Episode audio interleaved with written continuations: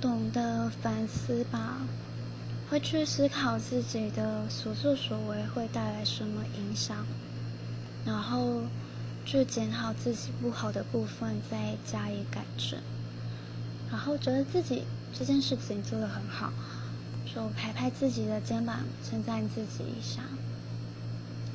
就嗯，我觉得我着重的点好像永远都是在一个人个性上。就即便你能力再好，个性差这点我就觉得很不行。